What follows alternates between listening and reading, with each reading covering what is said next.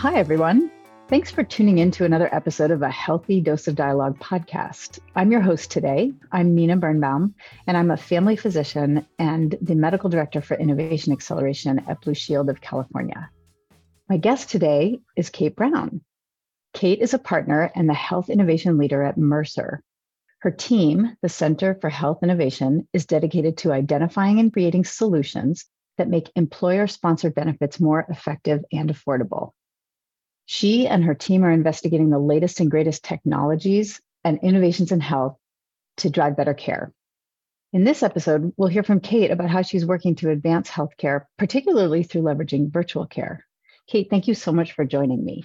Thanks for having me, Nina. It's a pleasure to be here. So, I'd love for you to tell our listeners a little bit about your background and how you moved into your role at the Center for Health Innovation. I was particularly really interested to hear that you started out wanting to be a soccer coach. And I'm wondering how you think that led or helped you to be successful in healthcare.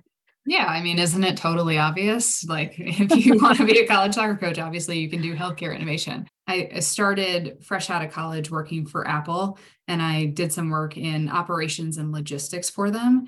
And then I had a quarter life crisis, and I went mm-hmm. back and I got a master's degree in kinesiology because, as a recovering college soccer player, I thought for sure that I would want to continue living that dream and go be a college soccer coach. And I tried it for a, a, semester or two and realized I really did not want to be a college soccer coach. So hmm. I needed to figure out some way to use this master's degree in kinesiology while also figuring out how to make money, right? So I, I ended up landing at Mercer in the total health management consulting practice, which is really where all of our expertise around employer sponsored well being programs sit. So it was a really nice place for me to flex some of my knowledge around health and well being, health education, health behavior, all that good stuff I focused my master's on, but mm-hmm. also do so in a way in a, a pretty cool and interesting professional environment then I ended up being tapped on the shoulder to to do the innovation work. I think in part because my resume said Apple, so they were like, "Yeah, you got it. Come on over." Uh, but in all seriousness, I I do have I think a skill set for looking at things a little bit differently. That was kind of ingrained at Apple, and it served me pretty well in this healthcare innovation role that I lead at Mercer.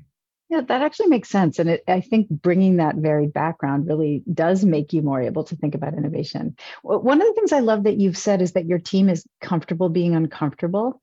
And I think that's another core capability to innovation. What's making you all, uh, you know, uncomfortable these days?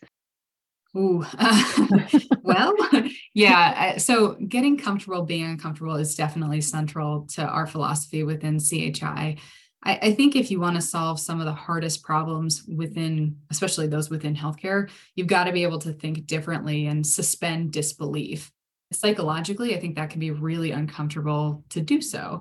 Um, but some of the things that frankly are, are making me uncomfortable right now within healthcare probably the first one is regression to pre COVID behaviors with respect to delivery channels. So every month, the FAIR Health data comes out, and we see the utilization of telehealth kind of ticking, ticking downward. So I'm kind of worried that we're going to miss the opportunity to capitalize on the positive change that COVID forced upon the industry with respect to thinking creatively about how you can efficiently deliver care virtually. That's a really interesting area. It's, it's one I'm really passionate about as a family doctor. I've actually learned to deliver care virtually during the pandemic, which was a total thrill to, to learn that new skill. It made perfect sense. And then we're really hard at work thinking about virtual care at Blue Shield and working on developing a virtual first health plan here. Mm-hmm. Do you, so people talk about virtual care, but then also virtual first care. And I'm wondering, do you think that when we think about virtual care, are we talking about a model that's going to incentivize that, that's going to keep people moving in that positive direction instead of regressing back?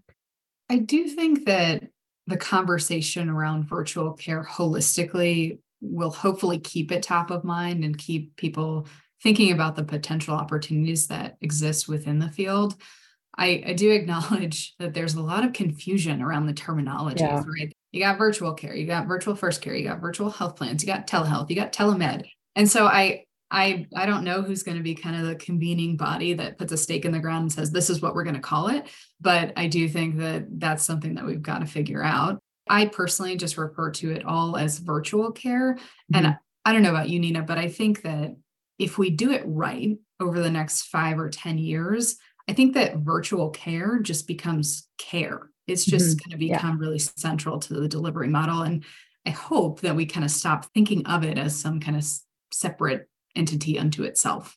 Right. I do sometimes think like when we're looking back, you know, we project ourselves 10 years into the future and we're looking back on ourselves now, like what are we going to be face palming ourselves that we just missed, you know? Um, like where do you think we are now in terms of the adoption of care, like on a curve? Um, you know, what what do you think our future selves would say to us if they looked back on us about where we are? I really think we'll look back and say, why didn't we do this sooner? And because I think that that speed of innovation is something that is probably not fast enough within healthcare. And again, like not to overuse sort of the learnings from COVID, but things changed so quickly and people adapted so quickly during COVID. We demonstrated just an incredible agility as a human population, but within healthcare specifically, there was yeah. so much change so quickly.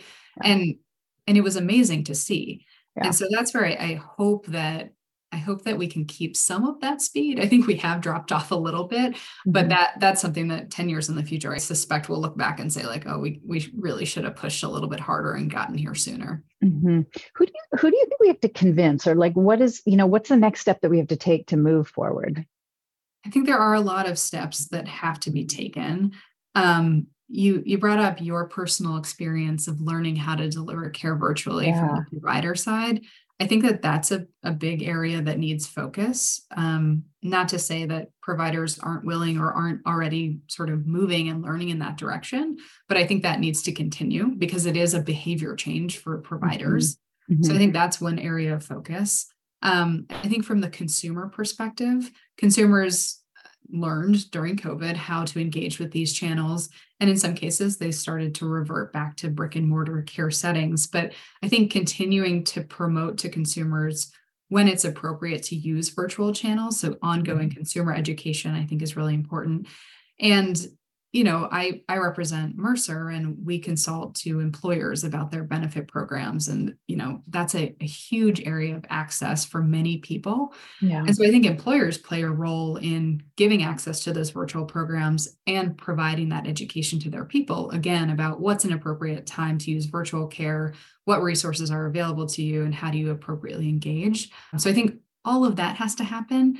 And then there's like this whole big thing about reimbursement that is yeah. just a whole different issue of, you know, how do how do we appropriately pay for these visits that happen virtually and and can you actually have a successful sustainable future of virtual care in a fee for service environment? I think that's a big yeah. question as well.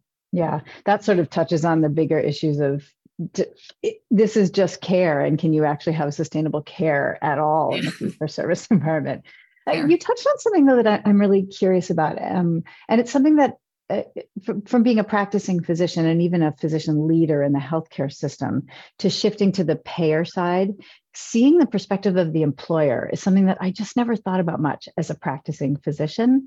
Um, and one of the things we're learning about employers is they're just barraged by point virtual point solutions, and they're trying, scrambling to provide these benefits to their employees because their employees want them. They're they're saying, why can't we have this? Why can't we have virtual behavioral health and you know virtual diabetes care and all these kind of things? But then they turn into a, a universe of point solutions, which is really discoordinated. I, I wonder what, what's going on in that area that you're looking at in terms of innovation. How can we make it so that employers can bring these packages forward to their employees in a better way?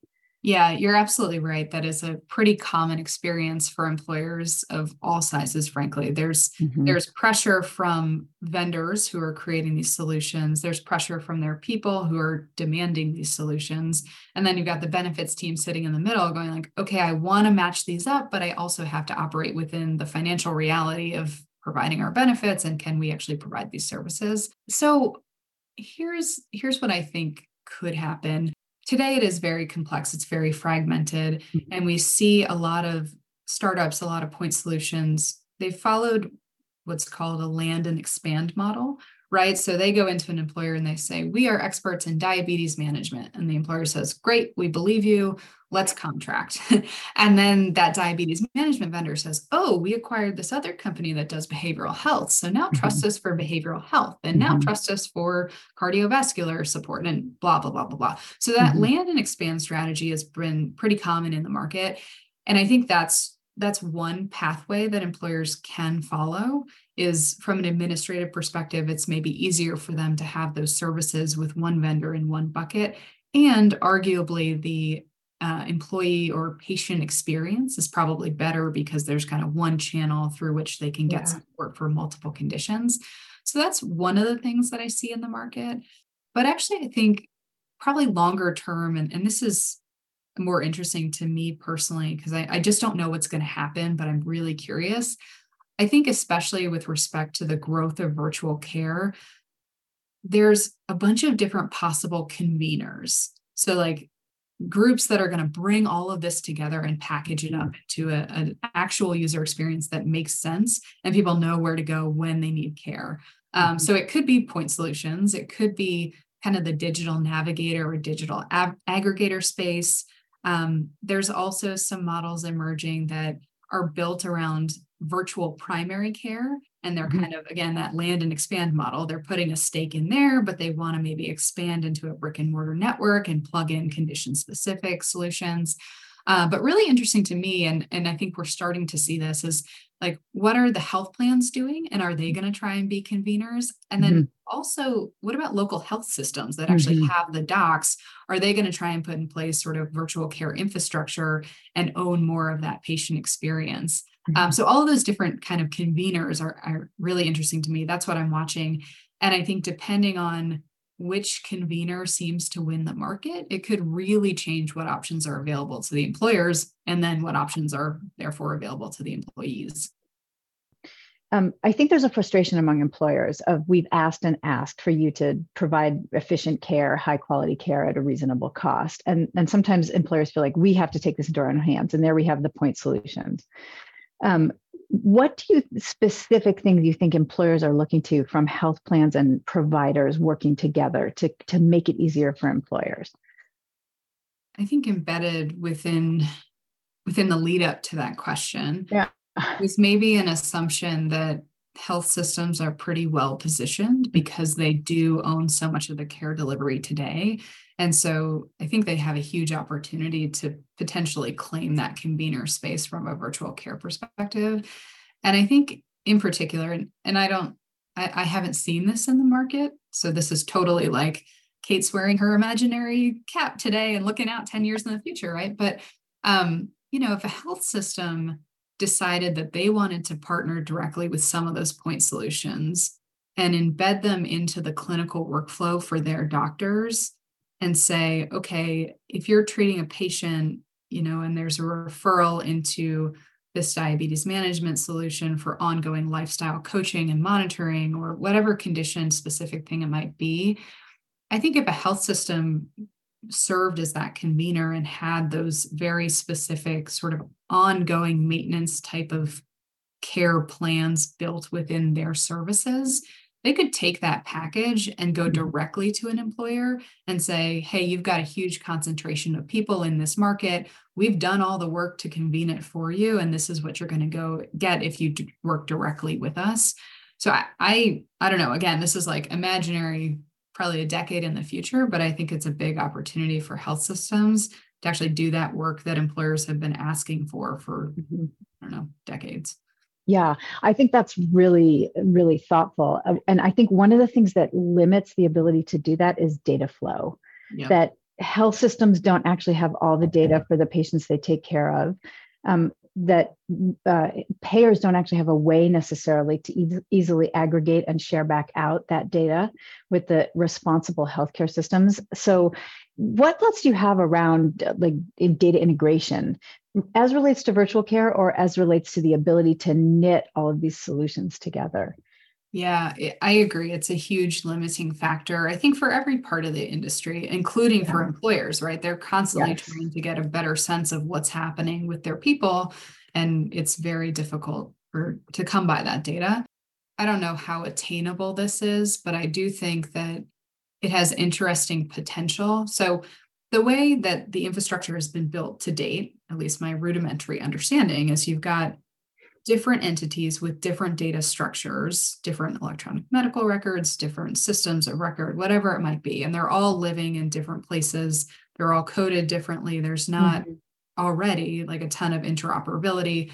Obviously, there's been some pushes to to go towards standard formatting and to make records more interoperable to require data sharing right? All of that is is kind of happening coming like yeah some progress has been made but not a ton. Yeah. we're like inching that way.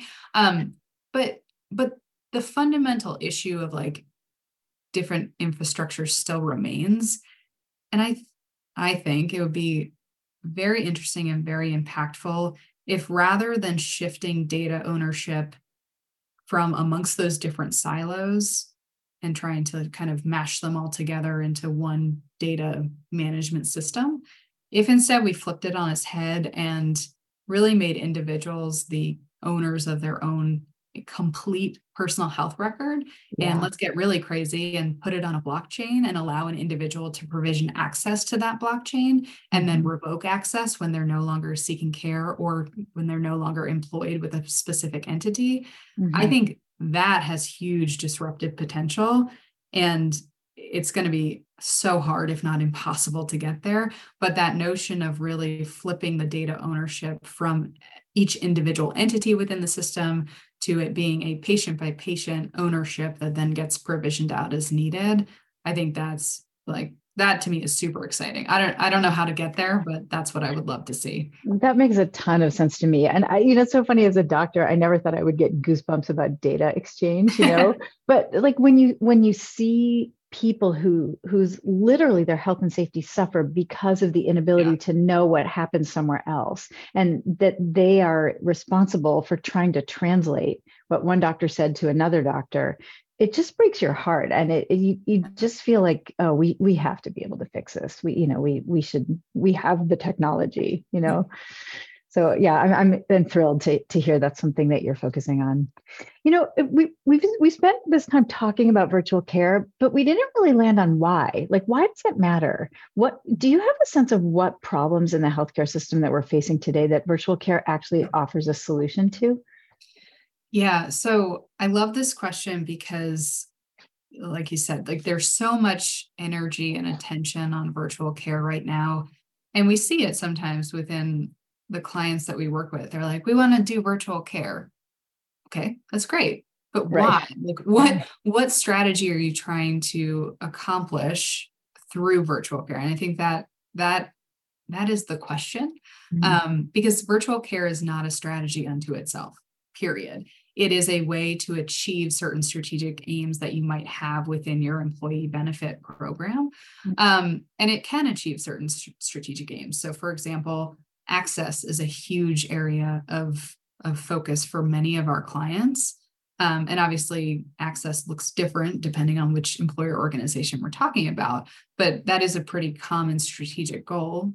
Employers want to provide access to their for their people to access healthcare.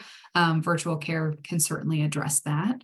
So if you have certain rural populations, if you've got populations that don't traditionally engage with the health system, there's arguments to be made that virtual care can help you with that strategic goal. Mm-hmm. Um, diversity, equity, and inclusion is another thread that a lot of employers have within their strategic goals. So again, if virtual care can help to connect patients with providers that look like them and that yeah. you know they want to engage with, that can very nicely align to a, a diversity, equity, and inclusion goal. Um, certainly, cost savings is something that I would say pretty much every employer is is interested in. And again, I think the argument can be made that when used appropriately, virtual care can deliver cost efficiencies. So again, all that to say, like virtual care is not a strategy, it is a tool to help employers achieve their strategic goals. Hmm.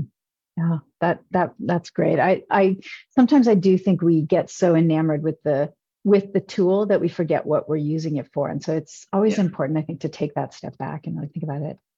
Well, um, uh, you know, are there any other, you know, big points you'd like us to to hit or talk about things your team is really focusing on and excited about or worried about about virtual care before we wrap up? I think one other thing, Nina, and I'm curious to maybe turn this back around on you, but I, we're worried about the inherent supply issue, if you will, of yeah. healthcare providers. Yeah. Right. So we don't have enough doctors, we don't have enough nurses. Like it doesn't matter if you have a great virtual care solution if you don't have anybody to man the other side of it. Mm-hmm. Uh, so what do you think? What are, what are we going to do about that? Oh boy, that is something that literally does keep me up at night. Mm-hmm. Um, and and thinking, what are we going to do about it? Uh, there's as someone who's led physicians and nurse practitioners and PAs, I've actually thought a lot about it and really gotten my hands in there and tried to do things about it.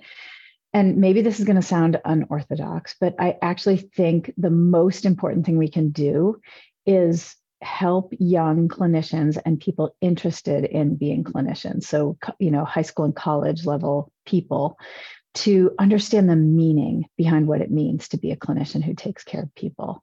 I think there's been a lot of talk about burnout and about like workload reduction and you know oh people are going to want to be virtual care providers because they can work from home and it's more pleasant for them they can spend more time with their family and those things are true. I don't want to like downplay them, but I think one of the things we're underemphasizing is how meaningful of a career it is to take mm. care of people who are who need you who are looking to you for advice when they're especially when they're scared or facing a really important decision in their life. And the more we can tell that story and bring in people who connect to being a clinician for that for that reason i think we're going to have a stronger workforce in that way. So if i were queen of the world and got to decide how to how to you know attract and retain health care providers that's what i would focus on I didn't know Queen of the World was hiring. Where, where do I submit I keep looking at LinkedIn for the post, but I can't find it. uh, yeah, that's that's interesting because I think there's some research that shows that members of Generation Z in particular are really interested in purpose-driven work. Yes, and so yes. maybe that inspires just a little spark of hope that there is a, a community out there of future clinicians that could be motivated to join the field. That's what I'm hoping, and and I think that the tie back to virtual care, interestingly, it it it, it I always think of it as like a back to the future approach to things that uh, that the the care that we all aspire to is that you know kind of Marcus Welby like the doctor who carries their little black bag around and like knows everybody in the community and like makes house calls and you know sees people at the high school sideline of the you know the soccer game um, but we we we've moved so far away from that because of workload and cost and pressures of life. The virtual tools and people who are comfortable using them, these sort of digital natives, these you know, are going to be able to go back to that kind of deeply personalized relationship-based care using a tool that just makes it easier for people to connect. And that's where I feel like the that's what gets me really excited. You know, when we when we talk about the innovations coming from virtual care. I love that vision. Yeah, the return of the house call. Been saying exactly, that we right? need it for the yeah, virtual years. house call. Yeah, yeah, it's very real. Yeah. Uh, well, okay. Well, I can't. It's been just so wonderful to talk to you today. I, am sure there's so much more that people could learn in spending an extra hours with you. I want to end with some fun rapid fire questions. So okay. get get comfortable in your ready. seat. All right, you ready? okay. All right. First one: letter or email email for convenience, letter for meaning. Okay. Um, how about this? Doctors or robots? Doctors, but I feel like I have to say that because you're a doctor. No, you can say robots. I've been saying bring on the robots. As soon as they can do better than us, we'll we'll be able to take a good vacation. All right, how about this one? Metaverse or IRL? Oh man, IRL for, okay. for sure. There was like something during the pandemic that was like, we're doing team building forever on in the metaverse. And I was like, no, you no, you can't do that. In real life, trumps I'm with you there. There's nothing like sitting down with a friend. All right, and here's your last one: dragons or unicorns? Mm, dragons breathe fire and fly, which unicorns can fly, but yeah, no, dragons for sure. Okay. awesome. Well, Kate, it's been so much fun to talk to you today, really. Um, I really, and thank you to all of our listeners for taking time to listen. I, I hope people really walked away with an inspiration from Kate and her team on the world of possibilities for virtual first healthcare, and as well as just the possibilities for the healthcare system, that it is not all dire and there's a lot of optimism to be had. For more information about the health, the Center for Health Innovation, you can visit www.mercer.us. And please join us next time as we continue to bring you a healthy dose of insight and perspectives from conversations with leaders who are transforming healthcare. We would love to hear your feedback. You can share your comments and let us know your thoughts by writing a review on Apple Podcasts. And you can also join the conversation on LinkedIn or Twitter at Dose of Dialogue or visit our website at www.doseofdialogue.com. Thank you all for listening.